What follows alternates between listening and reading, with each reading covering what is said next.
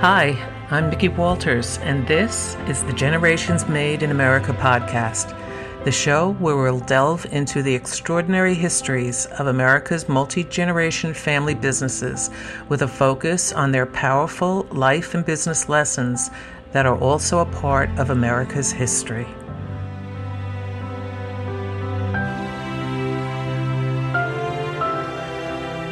This podcast episode is sponsored by America's Family Generations Charm Collections. 100% made in America, solid silver, fine jewelry with a patriotic theme of God, family, and country. Available at www.americasfamilygenerations.com. You can find this information also in the episode description. Episode 38 Bush Brothers and Company. Sometimes it takes several moves to find your calling. Never give up. Learn from every step along the way and be aware of the opportunities that come along your journey. The rewards can be priceless. Hello, and welcome to a new episode of the Generations Made in America podcast and our Did You Know series where stories of how successful American multi generation family businesses started their journeys and continue to leave their mark on America's history. Life changes constantly, and with changes, the flow of how everything operates can be compromised from time to time. Bottlenecking is a great word that captures the gist of this in layman terms. When looking at a bottle with a tapered top, the neck or tapered top constrains the flow of the bottle. The bottleneck law has its origin in the theory of constraints created by Dr. Elihu Goldratt and published in 1984 in his book, The Goal. This book should be mandatory for all to read, as it is applicable to business and life. The law says that every system regardless of how well it works, has at least one constraint or bottleneck that limits its performance. In business, there are three major types of bottlenecks. One, infrastructure bottlenecks. These can be the outcome of chronic or temporary conditions. For an example would be population growth from the city to suburbs.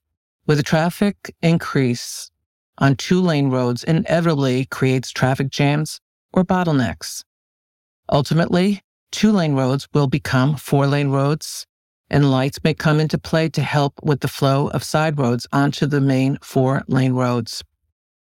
Two, regulatory bottlenecks. Regulations that delay goods movements for security or safety inspections create bottlenecks as a direct consequence. An example here could be when an open area, such as vast farmlands, are transformed into lakes by a government energy or power authority for renewable energy. Electricity from lakes helps provide renewable, affordable public power. Today, hydroelectricity is among the most economical and environmentally friendly sources of power.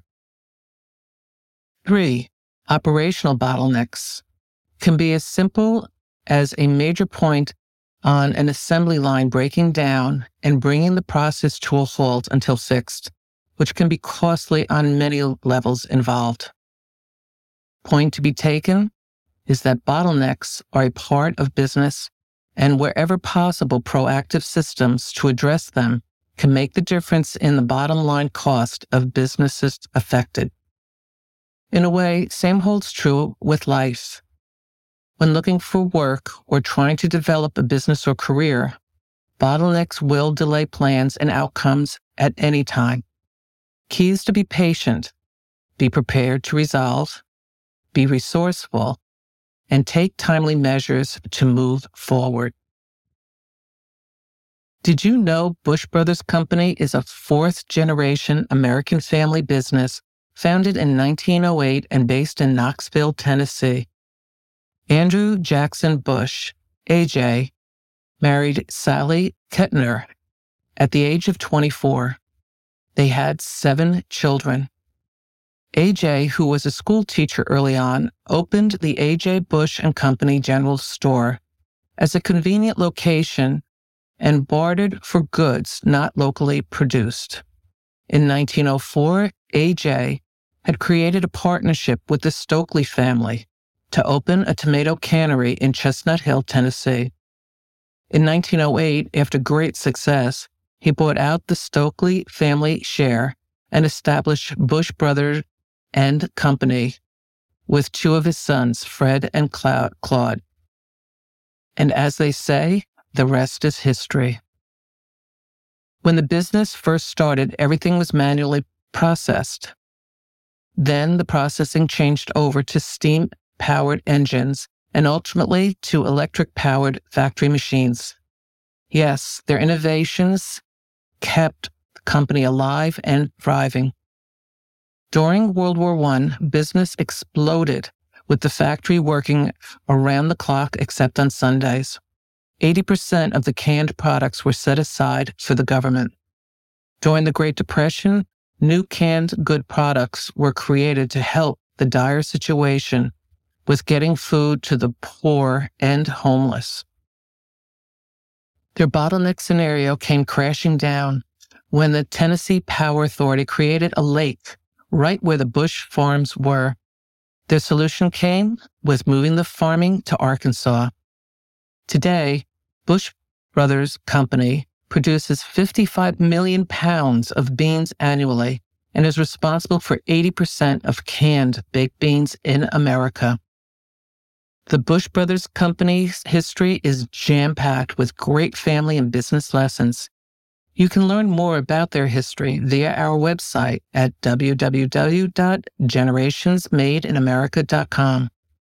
They also have an online store at shop.bushbeans.com. Amazing how many variations of products can be created with beans. There are more in depth stories about their history that can be found in Wikipedia and also a fabulous article from April 1, 2022 edition of Smoky Mountain Living magazine. The link to this article can be found in our episode description section. So appreciative of the Bush family for sharing their beautiful history. Hope you have enjoyed some great lessons and insights today. Have a great rest of your day and remember, be aware and be curious. Thank you for listening to the Generations Made in America podcast, brought to you weekly on Tuesday. We are very grateful for the documented histories of America's multi generation family businesses. Please support them whenever possible, as they are the backbone of our America.